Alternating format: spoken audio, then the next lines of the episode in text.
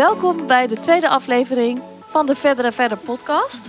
Ik hoop dat jullie de eerste aflevering met als eregast Ismaël, de vriend van Esther, leuk hebben gevonden. En nu gaan we weer door met de tweede aflevering. En Esther, die komt eigenlijk net terug uit Dubai. Ik heb nog een heel, uh, hele bruine, bruine kop van, uh, van de zon. Ik ben vijf dagen in Dubai geweest.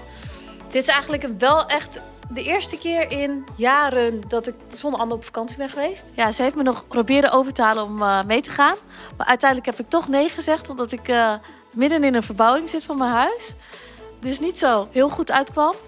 Maar dus normaal regelt Anne altijd, of normaal regel jij alles op vakanties. Ik word ook wel Anne Travel genoemd. Dus het is echt dat jij alle reserveringen, dus echt van lunch naar, naar diner, naar ontbijt, tussendoor, wanneer je mag chillen, wanneer niet. Eigenlijk regel jij altijd alles. Esther volgt gewoon. Dus dit is echt de eerste keer dat ik uh, dat alleen moest doen. Maar gelukkig had jij Ismaël bij je, die, die zelf ook zo is. Ja. Dus die heeft alles voor jou, uh, dus voor jou maakt het eigenlijk niet uit. Nou, je hebt alles voor jou georganiseerd. Eigenlijk merkte ik dat ik het ook wel weer heel leuk vond om het zelf te organiseren. Want ja, ik, wat, maar wat heb je dan georganiseerd? Ik heb echt overal over nagedacht. Over na, maar wat heb je dan georganiseerd? Nou, zit even niet zo tegen mij nee, te doen. Vertel. Nou, samen met... Nee, nee. Het is wel zo dat we echt samen hebben gekeken naar waar we gingen lunchen, waar we gingen avondeten. En ik heb zelfs veranderingen aangebracht. Oh. Wat ik, ja. Je hebt overal over nagedacht. Nou. Nee. nee, maar oké. Okay. Vond je het leuk? Maar ik meen het oprecht. Ik had wel dat ik nu pas merkte dat ik de afgelopen jaren heel veel wel op jou heb geleund in planningen. Alleen dat ik er ook wel achter ben gekomen dat ik het zelf heel leuk vind om erover na te denken. Ja, dat is ook superleuk. Ja, dus ik ga dat vanaf nu ga ik dat wel vaker doen. Nee, maar hoe was het? Vertel eens. Ja, hoe, is, hoe is Dubai? Ja, Dubai, ik vind Dubai gewoon zo chill. Omdat je gewoon, je hebt echt lekker weer. We hebben wel twee dagen echt, nou, je hebt normaal altijd lekker weer. Maar twee dagen waaide het dus zo hard dat je ook niet naar het strand kon. Echt? Omdat je echt wegwaaide. Dus dat, dat was wel een beetje pech. Maar gelukkig hadden we een mooi hotel. Dat we bij het hotel konden kon chillen. Ja. Want ik heb wel dat ik dat denk, nou, die, die bedjes in Dubai zijn echt niet goedkoop. Dus als we dan... We hadden dan één dag, hadden we dan uh, bij, bij Nammos Beach hadden we dan uh, bedjes geregeld. Maar die zijn gewoon echt, uh, daar betaal je honderdvijftig euro voor een dag of zo, voor bedjes alleen. Ja, dat, ik vind dat ook niet normaal. Nee, en wij kwamen aan en het waaide zo hard dat iedereen echt met zo'n dekentje over zich heen lag op het strand. Omdat het gewoon zo koud was en zo hard waaide. Dus ik zei tegen Ismaël, ik zei, ja, sorry, maar dit vind ik gewoon zonde van het geld. Ja, dat ga je niet doen, toch? Nee, dat, ga je, dat vond ik ook echt zonde. Dus toen... Uh, zijn we gewoon bij ons hotel. Dan heb je ook een heel mooi zwembad. Zijn we dan gaan liggen. Maar toch ben ik daar dan weer een beetje te gierig voor, hoor. Want anders, als je makkelijk daar bent, dan loop je helemaal leeg. Ja, maar ik denk dat negen van de tien vrouwen die daar komt... Uh, snel op haar telefoon gaat kijken als de rekening komt. En uh, voor de rest niet, uh, niet uh, uh, blikt of bloost van een uh, rekening. Oh, met dat betreft, want die vrouwen die daar rondlopen... Ja, soms zie je dat natuurlijk wel eens op Instagram voorbij komen. Altijd als je een beetje zo'n ordinair type ziet... dan denk je, oh ja, zit in Dubai. Ja, ja, maar wat doe jij dan als, als zo'n dure rekening komt? Ja, ik moet wel mee betalen, ik kan niet anders. Dus het is ook wel dat het bij ons dat het heel erg gelijk opgaat. Maar soms denk ik wel eens, dan ga ik dus met Helwig uit eten... en dan zit hij dus allemaal dure wijn en zo te bestellen. En oesters en weet ik veel wat, en dure gerechten. En dan denk ik, als de reken... en dan denk ik van tevoren, denk, nou, ik ga een keer betalen... En dan komt de rekening en denk je, ja, die... ja, hallo, jij hebt al die dure dingen besteld... en de driekwart van de wijn en uh, oesters opgegeten. Daar heb ik geen zin om te gaan betalen. Maar vorig jaar zijn wij ook samen naar Dubai geweest. Ik denk dat wij serieus de helft uitgaven ja. in restaurants. Want als... Je eet veel minder. Ja, je eet en drinkt veel minder. Ja. Dus ik heb echt met is dat ik gewoon het dubbele uitgeef elke keer. Omdat hij zo... Hij vindt het leuk om de hele tafel vol te zetten met eten. Ja. Maar hij vindt het ook niet erg als de dingen blijven staan. Ja, en soms zit ik ook wel eens naar gerechten te kijken. En dan zit er een drupje kaviaar of zo op. En dan denk ik, ja, kijk eens naar de prijs. En hoeft dat van mij helemaal niet. Maar dan vindt Helwig dat leuk. Ja. En dan denk ik, ja, morgen weet hij waarschijnlijk niet meer wie er heeft afgerekend. Ja. Dus dan vind ik het echt... Dan zit ik echt zo in mezelf in innerlijke strijd van... oké, okay, moet ik dit nou wel of niet betalen? Maar als je maar. eenmaal die rekening hebt gepakt, kan ik niet zeggen nee, laat maar. Ja, en dan voelt het echt zoals een rep uit mijn lijf. Dan denk ik, hier had ik ook een paar schoenen voor kunnen kopen. Ik kan gewoon chagrijnig van worden. Ja. Ja, ik had ook één keer dat we zaten bij zo'n uh, strandtent... En hij bestelde ook echt een schnitzel die ongeveer net zo groot als de tafel was tijdens lunch. Was ook best wel een duur ding. Nou, hij heeft ongeveer een, nou, een tiende opgegeten van die hele schnitzel. En toen dacht ik echt, dit vind ik nou echt zonde. Ja. Als ik met Anne zou zijn, zou dit nooit gebeuren. Nee, nee, nee, maar dan zouden we een, een, een, een broodje met kruidenboter bestellen en dat delen. Ja, wij zijn best wel gierig, ja, hoor, met dat betreft. Ja, maar ben je nog wel bekenden tegengekomen? Uh, ja, nou, ik zat dus wel in het hotel. Zat Nedjin ook in hetzelfde hotel, dus dat is wel, to- wel toevallig. Oh, wat leuk. Ja. En nog dus een praatje was... meegemaakt? Ja, ook een praatje meegemaakt, dus dat was toevallig. Ja. En ook nog... Ja, je doelt het natuurlijk op iemand anders. Ja.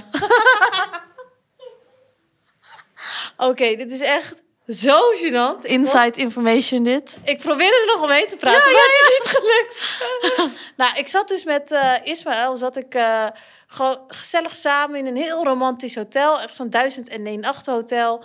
Een romantische trip met z'n tweeën. Dus op een gegeven moment uh, zit ik bij het ontbijt en ik loop zo van het buffet weg naar het tafeltje. Hoor ik opeens... Esther, Esther, how are you? Kwam ik dus iemand tegen waar ik vo- vorige, vorig jaar... heb ik daar gewoon een paar keer mee gedate. Alleen echt een type. Hij, was, hij is niet Nederlands, dus ik kan hier wel gewoon over praten. Nou, twee keer mee gedate, toch? Twee keer mee ja. gedate. Overigens, overigens is echt niks mee gebeurd. Dus dat is echt geen grap, hè? Er nee, is niks nee. mee gebeurd. Niet eens mee gezoend, toch? Maar dat was dus echt een catfish. Ik had hem ontmoet op Raya... En op Raya was hij dus echt heel gespierd en had echt een goed lijf. Echt een, had een foto in een uh, zwembroek op het strand had hij uh, gepost. En dat had ik dus in het echt met hem afgesproken. En hij was gewoon echt dik.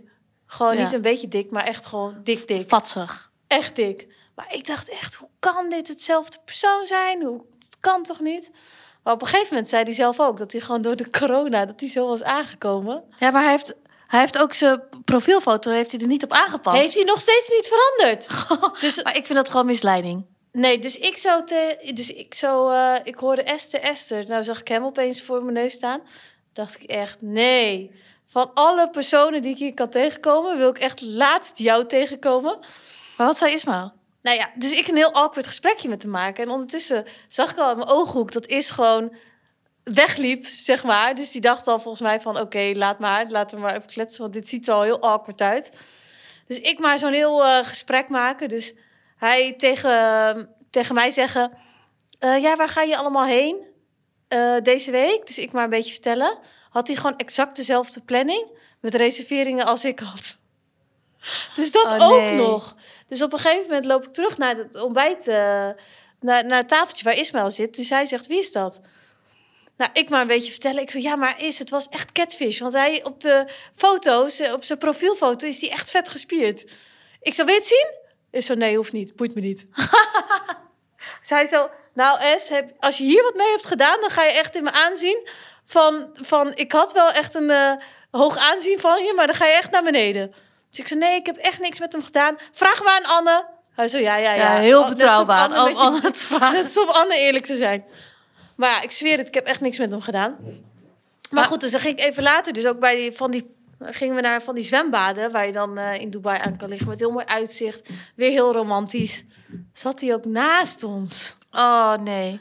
Dus het was echt... Ik heb echt de hele vakantie... heb ik met mijn verder en verder hoedje opgezeten... en mijn zonnebril, zodat ik net zo kon doen... Ja, dat ik gewoon niet, niet zag. Ja. Maar op een gegeven moment kun je maar beter friendzone, hoor.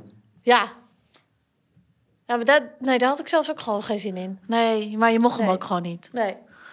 Nou, dus goed, op zich... dat is wel echt een grappig verhaal. Ja. Maar je was vijf dagen geweest, hè? Ja, maar vijf dagen... Ik dacht van tevoren, het is echt veel te kort... maar vijf dagen is prima. Ja. Na vijf dagen, ik kon ook gewoon niet meer eten en drinken... want ik had zoveel gegeten en gedronken... dat ik gewoon ook goed was om weer naar huis te gaan. Ja, en Esther en ik hadden dus afgesproken van... als de ander op vakantie is... mogen we elkaar niet appen over werk. Ja, maar je deed het toch de hele tijd. En zeg maar de eerste dag, zeg maar het eerste uur dat ik hier op kantoor was... ik Esther appen, ik weet dat ik je niet mag appen over werk, maar...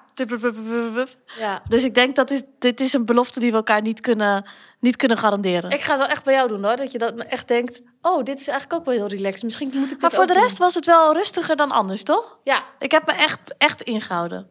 Ja.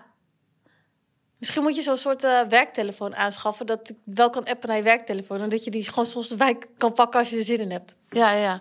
Of, uh, wat zei je ook een keer tegen mij? Ja, kun je niet bundelen, alles wat je... en dan één keer per dag alles ja. zeggen. Toen dacht ik echt, ja, dag. Nou, weet je wat ik dan helemaal irritant vind? Als mensen dus wel bundelen... maar dus wel elke keer enter gaan drukken als ze wat sturen. Dus dat je gewoon ligt te chillen... en dat je dan de hele tijd... Zzz, zzz, zzz. Ja, maar jij hebt ook nog je...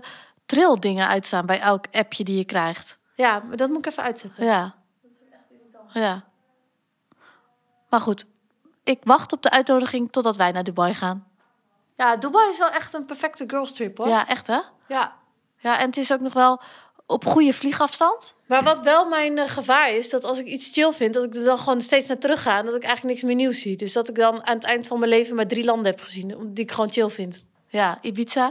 Dubai. Ibiza, Dubai en... Uh... Marbella. Niet echt heel avontuurlijk ook. Nee. Oké, okay, nou dan neem ik je wel weer mee naar uh, iets anders nieuws. Ja. Marrakech of zo. Ja, dat lijkt me echt ja. wel heel leuk. Ja. Ik was dus Inventing Anna aan het kijken op Netflix. Maar dan gaan ze dus naar Marrakech. Toen dacht ik, ja, daar wil ik een keer heen. Op, uh, op uh, Girls Trip met Esther. Ja, dat gaan we doen. Ja.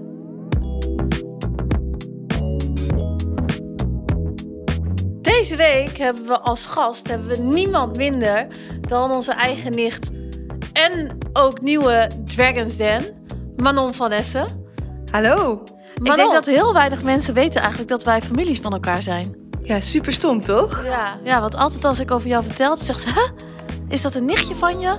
En zit dat ondernemende in het bloed? Maar ik goed. ga even een kleine ja. intro doen over Manon. Manon is uh, echt, ik denk dat jij wel een van de bekendste jonge ondernemers bent van Nederland. Jij bent echt al op hele jonge leeftijd ben je ja, begonnen met... Van de eerste lichting. Hoe oud was je toen? Met je eerste eenentwintig bedrijf? eenentwintig of zo, twintig. Ja, daar is, heeft ze al heel veel tijdschriften en kranten mee gestaan. Daarna heb jij het... Uh, nou, ik denk dat bijna iedereen dit wel kent. Het uh, bekende pizzamerk Magioni opgezet. Ja. Dus je bent...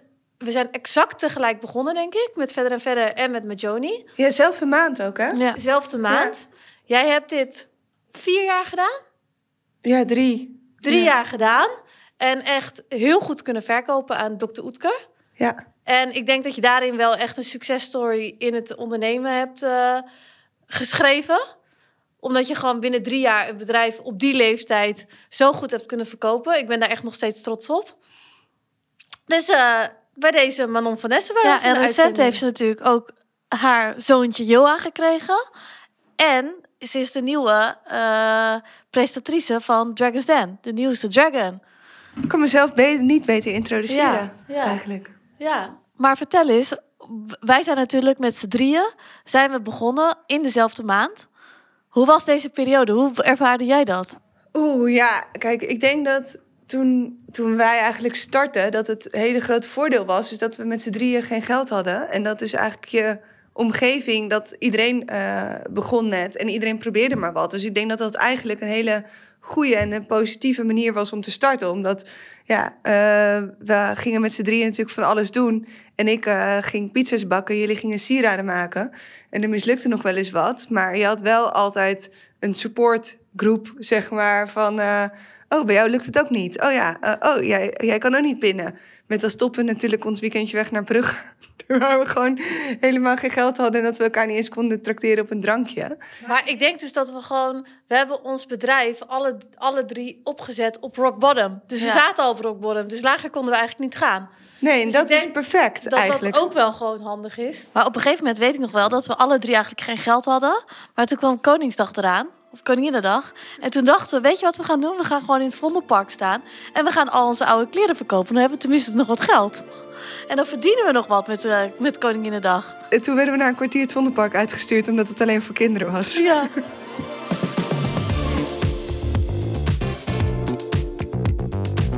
Misschien kan jij wel even kort uitleggen hoe je met Johnny bent begonnen. Want ik vind dat altijd wel echt een heel uh, leuk en inspirerend verhaal. Nou... Zullen we maar doen. Ja. Um, eigenlijk ben ik begonnen uh, vanuit de foodhallen in Amsterdam. Daar had ik een klein sushi-tentje. En daar verkochten we gezonde sushi-rollen. Hebben wij ook nog wel eens uh, op blauwe ma- maandag gewerkt? Ja. Voor jou? Ja. Toen hadden we natuurlijk geen geld voor personeel, dus ja. konden jullie lekker uh, werken. En eigenlijk ging dat in het begin ging dat heel erg goed. En toen, uh, toen de foodhallen wat drukker werden en eigenlijk de massa kwam... toen werd de rij bij onze stand werd kleiner en die van de pizza werd groter. En volgens mij was jij het toen, Anne. Toen zaten we een wijntje te drinken in een café. En toen zei je, ja, dat is natuurlijk ook gewoon uh, zo. Mensen willen helemaal niet die gezonde sushi-rollen. Mensen willen gewoon ongezond eten en niet dik worden. Iets van ja. gezonde pizza. Kan je dat niet verzinnen? En ik weet nog wel... En ja, ik zei, daar ben je altijd goed in, want jij kon altijd thuis... Dan ging ik bij je eten en dan at ik mega lekker. En dan zei je dat dit echt wel gezond was. Maar ook allemaal ongezonde dingen. Ja, je had echt die dan gezond dat je ja. ongezond had gegeten. Ja, ja. ja en toen uh, zei je van, ja, jij kan wel zo'n gezonde pizza bedenken. En toen dacht ik, huh, dat kan ik helemaal niet. En hoe moet ik dat gaan doen? En toen uh, kwam ik thuis en toen zei, mijn vriend van, uh, zei ik tegen mijn vriend van... Oh, um, ja, Anne zei dat ik misschien gezonde pizza moest bedenken. En toen zei hij, nou, misschien kan dat wel. En toen ben ik eigenlijk op Google gaan... opzoeken naar gezonde pizza. Toen bleek dus dat dat bloemkoolpizza was. Dat kende ik helemaal niet. En er waren al achttienduizend recepten van op, uh, op Instagram. En dat groeide exponentieel. En via Google Trends bleek bloemkoolpizza in Amerika een trend te zijn. Maar er was dus nog geen kant-en-klare oplossing voor. Dus ik dacht, nou, dan ga ik dat gewoon zelf maken. En toen uh, eigenlijk in mijn keuken begonnen... Uh, de bloemkoolpizza gemaakt. En ik heb ook de foto gemaakt van de eerste... Ik was daarbij. Bloemkool... Ja? Ja, ik was daarbij. En dat het zo... Ja, over de tralies. Zo doorheen. Ja, toen lag ik buiten op dat je terras te zonnen. Oh ja. En toen was jij binnen aan het ploeteren. Toen had die foto gemaakt. Nou, die, dat ding was helemaal verkoold. En het leek helemaal niet op een, uh, op een bloemkoolpizza. Maar ik dacht wel, dit heeft potentie. En toen ben ik eigenlijk... denk een week of drie alleen maar recepturen gaan maken. Toen leek aan het eind van de week leek een beetje iets op wat, wat mensen niet meer echt uittuften. Dus volgens mij hebben jullie dat toen ook nog geproefd. Toen was het best wel te eten. En toen ben ik eigenlijk uh, om me heen gaan vragen uh, naar pizzeria's. Van, hey, kan ik hier niet een paar weken werken? En dan kan ik dan uh, de, de bloemkoolpizza naast de gewone pizzakaart zetten... om te kijken of het verkocht wordt. Nou, zo gezegd, zo gedaan. Toen hebben we daar gewerkt. Hebben jullie ook nog heel veel meegeholpen en uh, gekeken. Ja, ja, ja. En toen uh, heb ik daar drieduizend pizza's verkocht. En toen ben ik eigenlijk met die data ben ik een businessplan gaan bouwen. En, um... wat je toen al heel veel vond, hè, drieduizend. Ja, ja, toen vond ik dat echt mega veel. En dat was eigenlijk ook wel voor, voor mij was het toen best wel een lastig moment ook. Omdat in die pizzeria verdiende je een klein beetje geld. Volgens mij verdiende ik iets van vijftienhonderd euro per maand. Maar ik wist ook dat als ik dan verder wilde... dat ik moest stoppen in die pizzeria om weer verder te komen. En dat ik helemaal geen inkomen had. En ik had al geen geld. Dus voor mijn gevoel heb ik daar nog wel echt een tijdje... een beetje doorlopen sukkelen of zo. Omdat ik dacht van, oh, ik heb hier in ieder geval inkomen. Um, en toen uiteindelijk toch gekozen om een businessplan te gaan schrijven. Daarmee een investeerder aangetrokken... En, um... kan je daar, dat, dat vind ik dus ook een superleuk verhaal. Hoe je bij hem terecht bent gekomen en hoe hij reageerde en hoe dat is gegaan. Ja, nou, ik had natuurlijk geen geld. Dus ik dacht, ja, we moeten. De, die komt niet van zomaar in de Albert Heijn. Maar ik had wel hele grote ambitie. En ook in die, uh, in die pizzeria zei ik elke dag, dat zei ik ook tegen jullie. En ik kom in de Albert Heijn en dan verkoop ik het aan een groot bedrijf. En een beetje, mensen noemden dat toen nog waanbeelden. Die heb je nu nog steeds, hoor. Ja, maar nu, nu wordt het gewoon een visie genoemd, hè? Ja, nu wordt het visie, maar toen was het waanbeelden. Maar vooral in Nijkerk worden dat waanbeelden genoemd. En doen we, doen we normaal.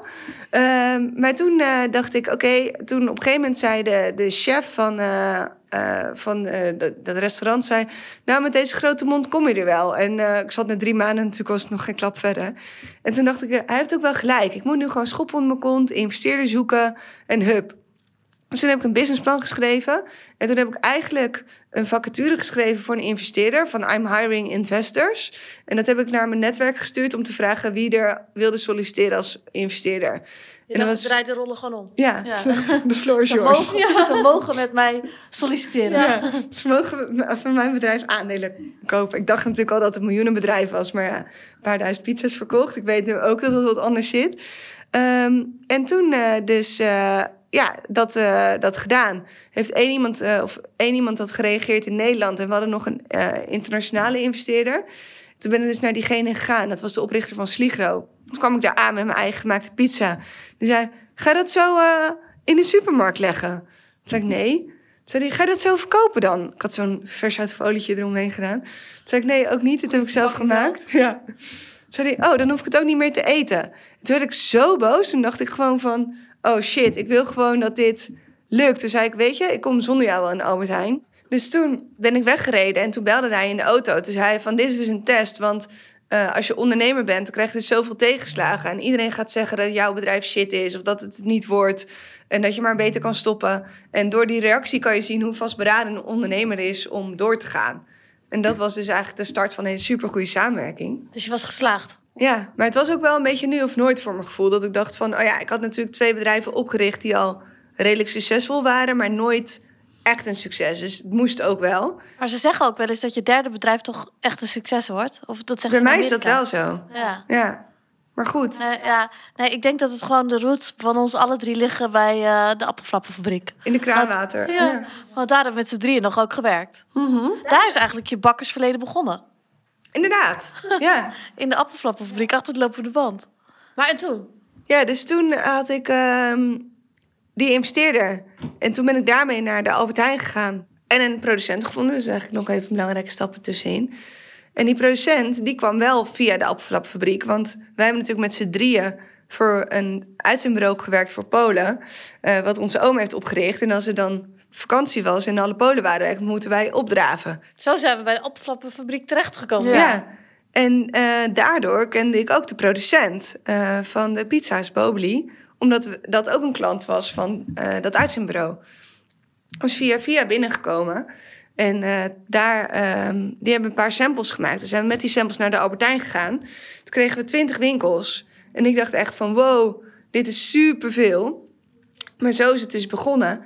En uiteindelijk van twintig winkels naar tweehonderd, naar achthonderd, naar zestienhonderd winkels. En op het hoogtepunt verkochten we twintigduizend pizza's per dag. Maar waarom heb je het dan verkocht op een gegeven moment? Want na drie jaar heb je het verkocht. Ja, er waren eigenlijk twee dingen. Eén, om een, om een pizzamerk winstgevend te maken duurt gewoon heel erg lang. Dus je verdient een paar cent per pizza. Dus wij hadden ook wel die twintigduizend nodig om een beetje schaal te maken. Alleen onze pizza's konden een euro per stuk goedkoper. En dat kon alleen als je naar een andere fabriek ging. En uh, om die fabriek te bouwen heb je natuurlijk heel veel kennis nodig, maar ook heel veel kapitaal. En dat was voor ons een van de redenen om te kijken naar of een investering of een mogelijke exitpartner. En eigenlijk op dat moment uh, heeft dokter Oetker en een concurrent ons benaderd. Toen dachten we, ja, als twee mensen gaan strijden hierom, dan is het misschien een mooi moment om te verkopen. Je bent natuurlijk uh, ja, je bent aardig succesvol. Je hebt vorige week de opnames gehad van Dragon's Den. Ja. Hoe was dat? Oh, best wel heftig. Ik heb je nog helemaal niet gesproken, hè? Nee, is het, uh... ja. Oh, nou, het was natuurlijk al... Ik vond het al lastig om, om daarheen te gaan. Ik was best wel zenuwachtig. En uh, het gekke is dus, kijk, wij geven echt wel een keer een half miljoen uit aan een investering of drie ton. Weet je, dat, dat, dat gebeurt wel. Maar wij doen dat met een team. En uh, daarvoor doen we boekonderzoek en we gaan kijken of er geen andere bedrijven zijn. We googelen natuurlijk uh, of er niet heel veel concurrenten zijn. En hier komt gewoon een ondernemer die pitcht tien minuten. Dan stel je twintig minuten vragen.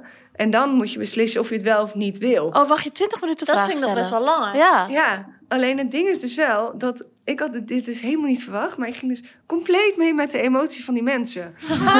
Er kwam dus iemand... Nou, die stond... Oké, okay, ik kan nu wel zeggen, maar voor mijn gevoel... Je gaat het op tv zien, maar voor mijn gevoel stond hij al met één been in zijn graf. Hij had echt de grootste kut-uitvinding ooit. Heel zielig verhaal. Maar, maar, ja, kun je ja. zeggen welke uitvinding? Nou, nee, want dan weet je wie het is. Oh, maar okay. er staan wel, komen wel meer mensen ja. met één been in een graf.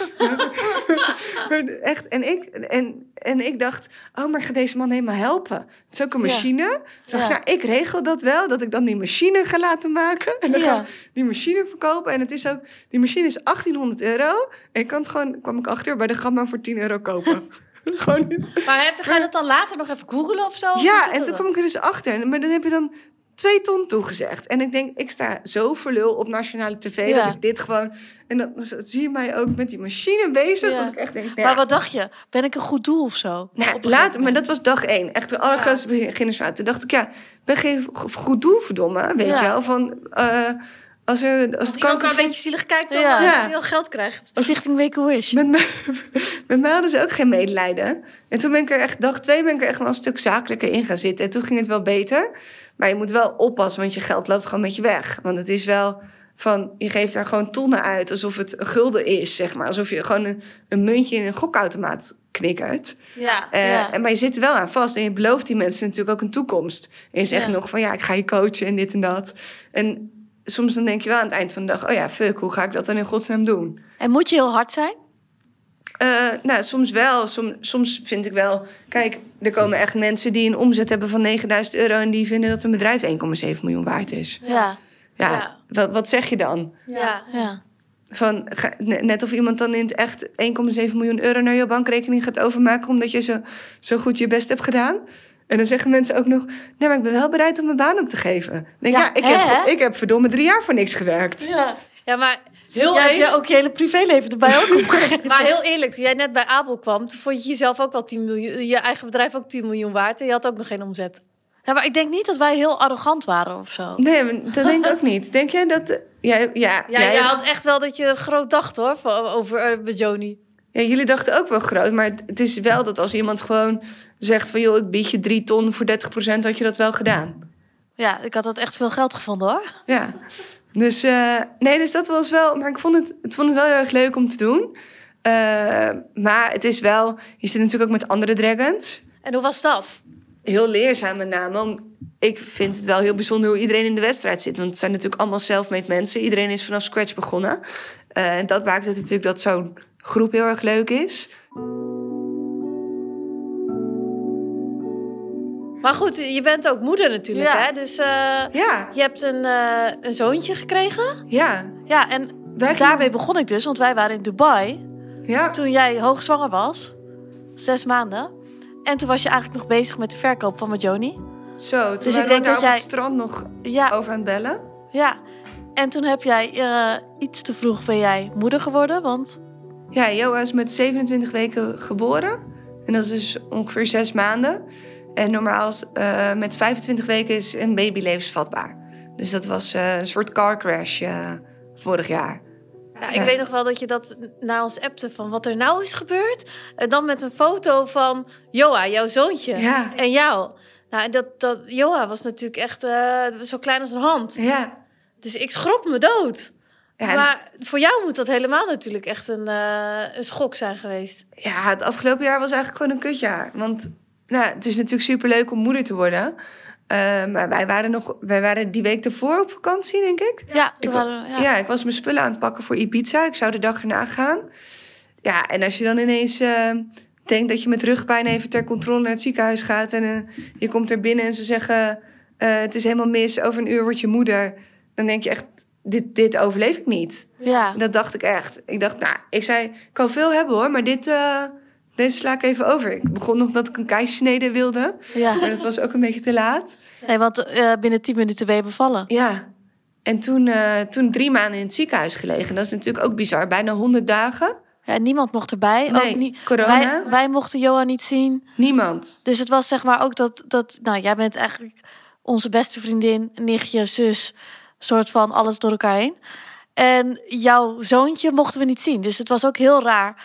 Heel voor, abstract. Voor jou, weet ja. je, dat het een, een soort leven die had... die Een, een soort dubbelleven ja. in het ziekenhuis. Ja.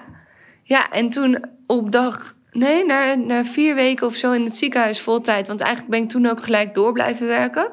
Omdat we die verkoop aan het doen waren. Dus ik kon ook niet echt rust nemen. En dan zat ik gewoon 's ochtends in het ziekenhuis. En dan zat ik tussendoor op de wachtkamer. Zat ik de verkoop te regelen. En dat is eigenlijk natuurlijk een bizarre... gedachte dat, je dat, dat dat überhaupt een mogelijkheid is in iemands leven. En toen na bijna honderd dagen, toen, uh, toen kwam hij thuis... en toen begon eigenlijk de ellende pas. Want dan denk je, oh ja, er komt een gezond babytje thuis. Maar dat was helemaal niet, want hij was natuurlijk super vatbaar voor virussen. Uh, alles kon hem fataal worden, hij had nog zondevoeding. En eigenlijk is dat natuurlijk niet echt een soort wittebroodsweek... wat je zelf kan voorstellen. Nee, want dan kun je eigenlijk ook nog steeds geen bezoek ontvangen... Nee. Dus eigenlijk die hele kraamtijd heb jij gewoon meteen overgeslagen. En je was er, ik was er ook best wel een beetje spastisch mee, toch? Want ja. ik was echt bang dat hij weer naar het ziekenhuis ja. moest... of dat hij weer een longinfectie kreeg. Of dat, ja, dat was gewoon uh, bizar. Ja. ja, het is natuurlijk wel, sinds het begin... is het natuurlijk wel spannend geweest of hij überhaupt het goed zou doen. Ook zelf zou overleven. Ja. En uh, als je daarna na een paar maanden toch mee naar huis mag...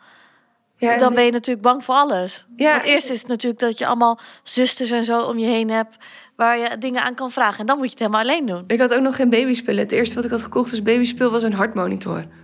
Dat je ja, gewoon s'nachts, zeg maar, dat ik, want ik dacht, ik moet gewoon s'nachts weten, want uh, dat is dus heel normaal, hè, maar bij kleine babytjes stopt het hart, of het hart stopt heel vaak, de ademhaling stopt. En dan moet je ze aantikken en dan denkt de baby van, oh ja, ik leef, dus dan gaat hij weer ademen. Zo raar eigenlijk. Ja, maar ik had dus die hartmonitor, omdat ik dacht, kan ik s'nachts, kan ik gewoon die hartmonitor aanzetten. En dat was het eerste wat ik had gekocht. Ja, dat is natuurlijk helemaal niet leuk om zo uh, nee, te beginnen. En jij sliep toen ook slecht. En, ja. Uh... En uiteindelijk na drie maanden was ik ook helemaal kapot. Want ik ben eigenlijk vorig jaar nog twee maanden, maanden vrij geweest om alles, de hele verkoop te verwerken. Uh, ja, want je hebt eigenlijk je bedrijf verkocht tijdens dat Joah net ja, was ja, geboren, toch? Ja. Je hebt de, toch in het ziekenhuis heb je die deal nog uh, gemaakt, ja. ja. Ja. En toen, heel bizar. En eigenlijk was het zo dat Uh, die dag ging Joah super slecht. Dus hij was heel erg ziek en het was heel erg kwetsbaar of ze me gingen halen.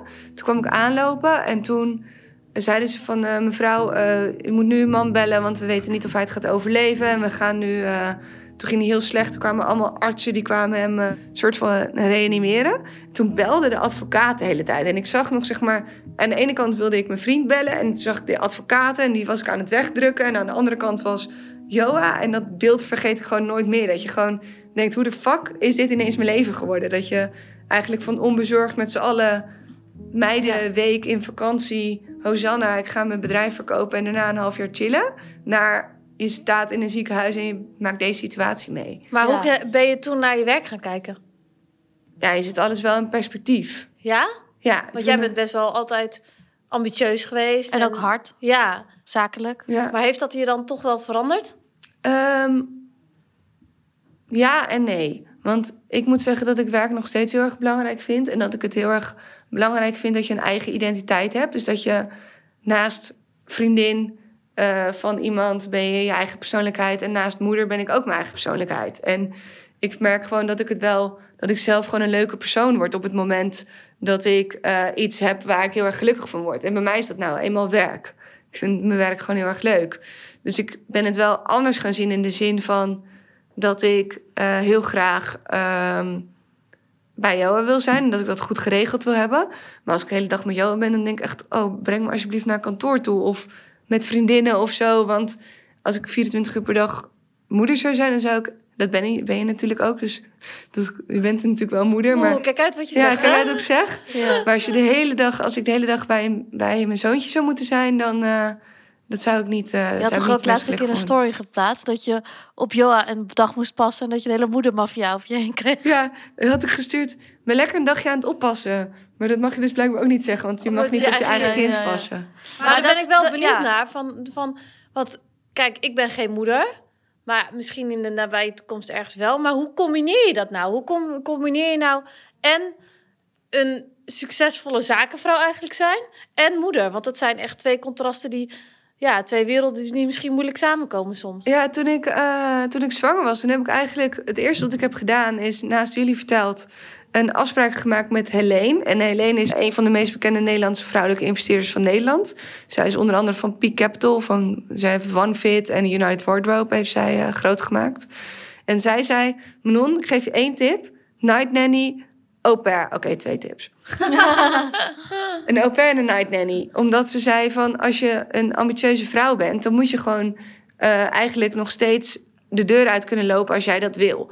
En die tip heb ik gewoon uh, goed uh, in mijn oren geknoopt. Want ik heb, um, wij hadden gelijk een au pair. Dus we hadden s'nachts, als Joah wakker werd, hoefde ik s'nachts uh, dat, dat niet op te lossen. Dat was ook maar goed ook, want ik was echt klapmoe na, uh, na drie maanden ziekenhuis. Uh, maar daardoor sliep ik gewoon s'nachts. En als je s'nachts gewoon slaapt, dan is het overdag eigenlijk prima te doen. Ja, ja. En uh, na drie maanden slaapt een baby wel, of in ieder geval Joah sliep na drie maanden, sliep hij ook wel gewoon door. Uh, dus dat was in het begin was dat een hele handige oplossing. Heb jij wel eens als bijvoorbeeld Joah echt ziek is of heel veel huilt en dat je de volgende dag naar je werk moet en belangrijke afspraken moet doen en dat je daar echt zo half slapend zit en dat je echt denkt, hoe doe ik dit?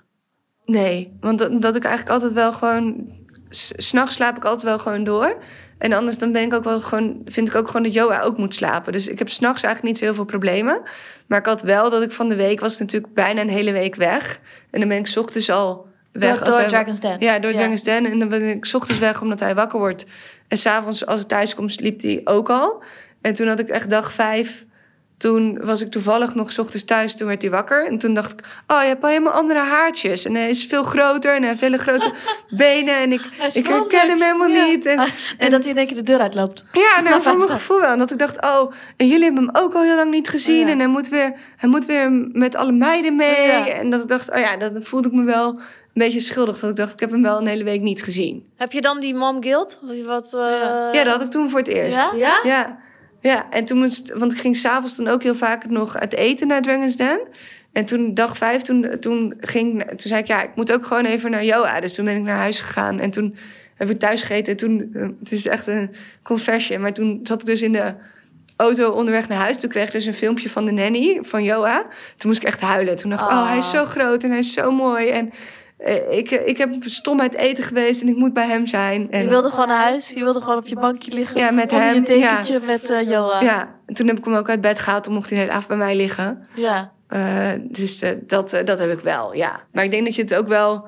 Aan de andere kant denk ik, ja, weet je... Wij groeiden ook bij onze opa's en oma's op. En dat ging ook prima. Zolang een kindje gewoon heel veel liefde heeft, uh, gaat het goed. En ik denk ook wel dat een perfecte moeder zijn...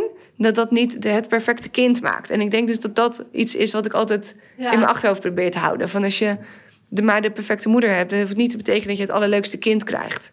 En een, nee, juist niet, denk ik. Nee. En ik denk dus dat als een kind een beetje tegenslagen krijgt... en niet alles perfect heeft, dat het alleen maar beter is voor hem. Dus in die maar zin... is het niet dat elke moeder eigenlijk ook maar gewoon wat doet?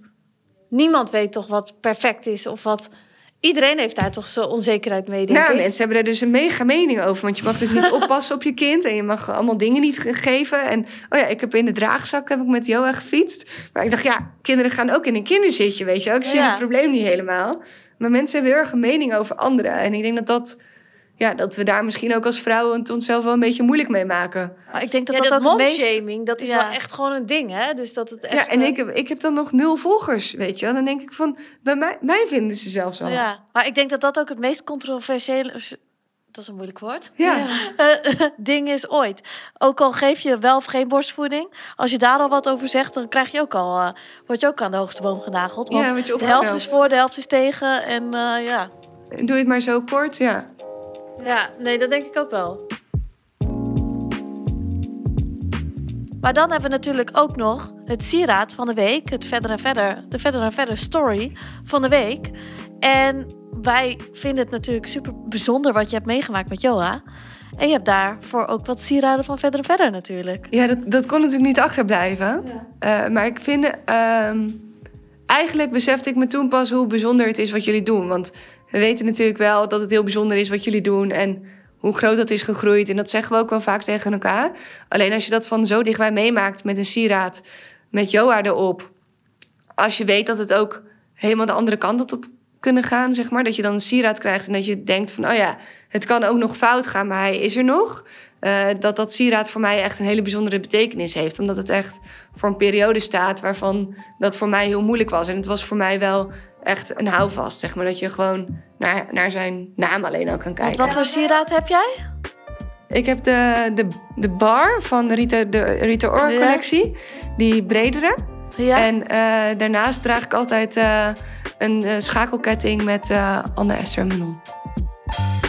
Wij vinden in ieder geval dat je het echt supergoed doet. Ah, dat is lief.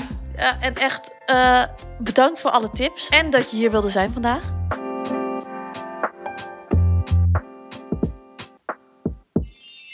Elke week hebben we een, uh, behandelen we een verhaal achter een Vedder en Vedder sieraad. Vorige week hebben wij ons verhaal verteld van onze uh, zegelring die wij dragen. En nu leek het, leek het ons heel leuk om een uh, verhaal uh, aan te dragen van een Vedder en Vedder medewerker. Namelijk Bo. En die heeft een heel mooi verhaal achter haar sieraad. En uh, ik zou graag... Uh, Wat vertellen? Ja, ja laten we het laten vertellen. Uh, ja, ik heb, een, uh, ik heb een sieraad van de Storyalistics collectie. Uh, For Always in My Heart. Uh, die draag ik omdat mijn vader uh, vorig jaar overleden is. En uh, nou heeft elke sieraad bij Verder en Verder natuurlijk zijn eigen verhaal. Alleen dit verhaal pakte me wel heel erg omdat mijn eigen vader verloren ben. En um, mijn vader is echt wel altijd iemand geweest die overal heeft meegedacht, overal heeft bijgestaan. En eigenlijk altijd in mijn hart is geweest met alles wat ik deed. Mijn vader woonde in het buitenland, dus dat was sowieso al een uh, grotere afstand. Want waar woonde je vader? Uh, hij woonde in Dubai. Oh. Ja, dus uh, de afstand was sowieso al groot. En dan leef je sowieso al met een afstand, waardoor je eigenlijk altijd al zoekt naar iemand dicht bij je te dragen. En op het moment dat hij overleed, uh, kwam toevallig net de nieuwe collectie uit van Vedder en Vedder. En voor uh, Always in My Heart paste daar onwijs goed bij. Uh, omdat ik hem eigenlijk altijd nu bij me draag en heel dicht bij me heb. En ik dat ook wel heel erg belangrijk vind, moet ik zeggen. Maar ik zie dat jij de ketting nu ook draagt. Dus ja. Misschien kan je er wat over vertellen. Ja, het is een hartje. Er zit een, uh, er zit een steentje aan. Dus het is eigenlijk uh, vandaar ook For Always in My Heart. Het is een hartje wat je bijdraagt. En ik, uh, er zit ook een heel klein uh, diamantje bij. En ik denk dat de combinatie samen ook wel een soort van ster in, in, in je hart is, denk ik. Misschien klinkt dat heel nou, dat stom, vind ik echt maar, heel mooi omschreven. Maar ik denk dat dat ja. wel een soort van, uh, een soort van sterretje erbij is. En, uh, en ja, het hartje zelf is gewoon, uh, het, ja, past bij mij. Het is jouw hart. Het is mijn hart. Ja, ja het klopt. Het is mijn kloppende hart. Ja. Oh, ik vind dat echt lief. heel mooi. Ja, ja, heel mooi omschreven. Ja. Ja. En als je dat sieraad draagt, heb je dan ook echt het gevoel dat hij dan bij je is? Of... Ja, wel. Ik vind het, uh, ik vind een sieraad maakt natuurlijk heel persoonlijk uh, met het verhaal wat je erachter hebt. En juist doordat je hem bij hebt... Ik ben heel erg van het aan mijn sieraden zitten. Dat klinkt misschien heel stom, maar soms zit je aan je ring of mm-hmm. aan je ketting. Ja, dat heb ik ook echt. Bij deze ring doe ik dat ook. Dat je er toch wel, ja. weet je, je hebt er een bepaald gevoel bij. Ja. Dus je gaat eigenlijk, ga je altijd ga je voelen. En ik heb dat wel eens, dat ik eraan voel en dat ik denk, ja, hij is bij me. En dingen die ik doe of dingen waar ik over twijfel, je kan hem natuurlijk niet meer opbellen. Nee. Dus je voelt hem eigenlijk altijd heel erg dicht bij je. En dat vind ik wel heel bijzonder. Vooral aan een sieraad. Ja, want je vader is plotseling overleden? Ja, hij heeft een hartaanval gehad en hij is niet meer wakker geworden. Ja, want hij was aan het hardlopen? Ja, was hij, nou, hij, was aan het, hij was aan het lopen op het strand. Dus normaal doet hij dan elke, eigenlijk elke ochtend voordat hij, uh, voordat hij zijn dag begint... gaat hij een rondje lopen op het strand. En hij is die dag, net zoals alle andere dagen, is hij, uh, is hij het strand opgegaan. En hij is waarschijnlijk, heeft hij een hartaanval gehad en is hij neergevallen... en hij is niet meer wakker geworden. Dus het is heel plotseling ja. ook gegaan. En uh, dan merk je ook wel weer... Dat, uh, dat dingen eigenlijk in perspectief heel ja. erg... Uh, ja. En toen werd je opgebeld? Ik werd opgebeld. Ik was ochtends... Uh, wij zouden drie dagen later zouden wij op vakantie gaan naar hem toe. En dan zou ik mijn vriend voorstellen, mijn nieuwe vriend. En wij werden ochtends opgebeld uh, door de buurvrouw. En die zei, wil je, alsjeblieft, uh, wil je alsjeblieft gaan zitten, want ik heb geen goed nieuws. En nou, toen wist ik eigenlijk al, dat kan maar over één iemand gaan, dat is papa. En uh, zij belde op. En op het moment eigenlijk dat zij zei... Uh, ze zijn hem aan het reanimeren. Toen kwam de behandelende arts de kamer uit met het nieuws over de telefoon. He didn't make it. Dus ik had eigenlijk vanaf het minuut dat zij me opbelde... helemaal nog geen idee dat het zo erg was. Uh, maar ik hoorde de behandelende arts op de achtergrond zeggen dat hij was overleden. Ja, oh. ja, was heel heftig. Ja. Ja. En ook wel moeilijk dat je dan er ook... Als het in Nederland gebeurt, dan kan je er meteen naartoe. Ja. Dan kan je meteen... Ja. Uh, meteen het, schakelen. Uh, ja, ja, en ja. het ook meteen... Nou, zien klinkt heel cru, maar toch wel wil, wil je het met zien. Je eigen ja. ogen kunnen... Ja. Want anders is het... Je kunt er denk ik ook niet bij, omdat je nee. vader best wel jong was... Uh, dat hij er gewoon niet meer is. Nee.